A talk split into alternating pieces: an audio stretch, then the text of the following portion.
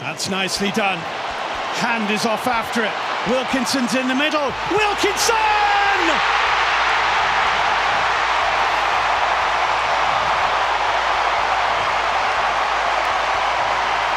New Zealand won. Norway nil. On Sky Sports Radio and Radio Tab, this is the Big Sports Breakfast Weekend.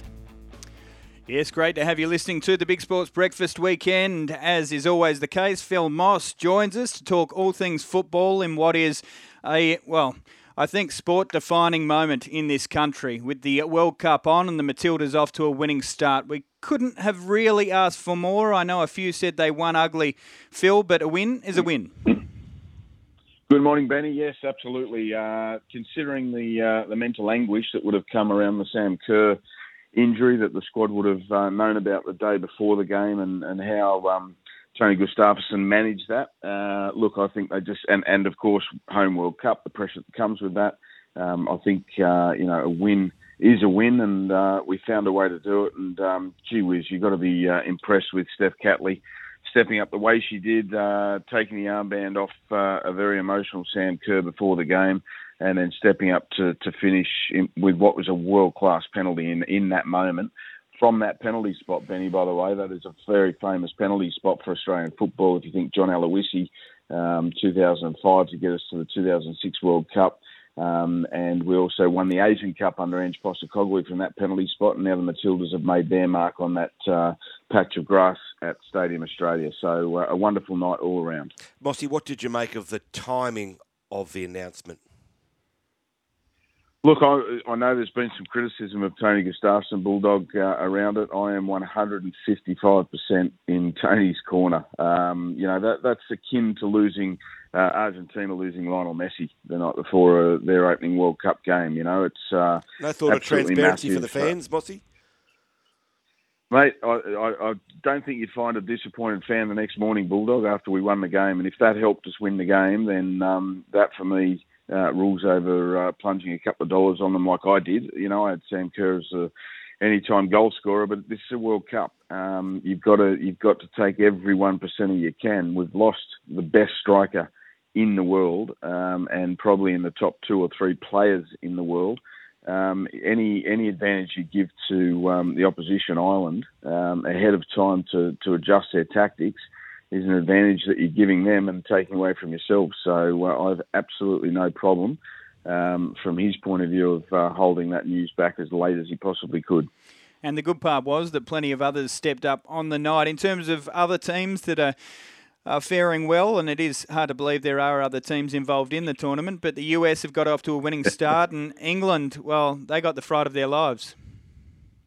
Yeah, they did. But Benny, let's let's pay homage to, to New Zealand first of all, because uh, if if you could sum up the opening day of this World Cup uh, with one word, it would be emotional.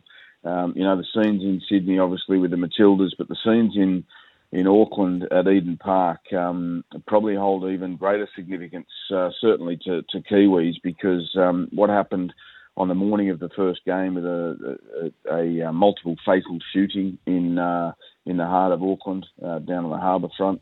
Um, and then, you know, the, the, New Zealand national women's team had never won a World Cup game, and this was their opportunity to put smiles back on faces in New Zealand and turn t- uh, tears of sadness into tears of joy, and they did that brilliantly.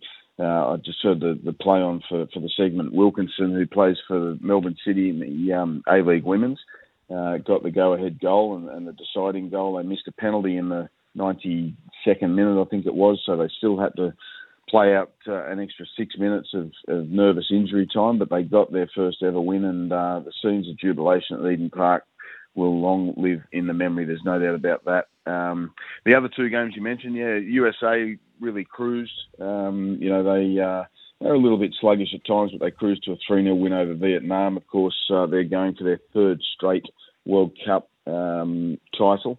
Uh, the, the United States, uh, 3 0 there. And England were very sluggish, but uh, they, they, got the 1 0 win over Haiti. Um, but they, if you remember, in the Europe, uh, the um, the Euros, they were slow there as well to start with, and then they ended up lifting the trophy. So um, they'll build into the tournament, the English team, and I think they'll be the major threat to uh, to the United States. Uh, Mossy, during the week, we saw some Messi magic. Bulldog, this is one for the ages. Uh, so he made his Inter debut in a League Cup game for Inter Miami, um, which is David Beckham's club, of course. He's a, he's a part owner there, and he brought Messi over to the club, and it was a night. He came off the bench in the 54th minute. It was one all, um, and Messi gets a free kick outside the box in the 94th minute and puts it where the spiders don't go in the top corner.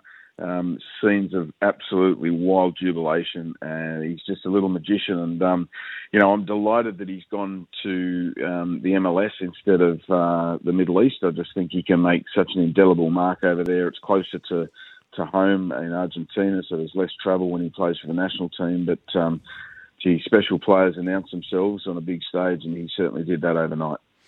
We need to get rolling, Mossy. Just quickly, Perth Glory, if you can touch on that for us. Yeah, they've gone into receivership, which allows them, uh, Benny, to get new owners in. Um, I'm hearing uh, Tana, um, the ex-owner, may be making a comeback to take over from Tony Sage. Um, but yeah, Tony Sage has been uh, a long-term owner of that club, and he's uh, relinquished control now, and uh, we'll see new owners within the next uh, couple of months, I dare say, before the new season kicks off. Right, I'm sure you'll keep us updated over the next few weeks. We'll chat next Sunday. Good on you guys. Take care.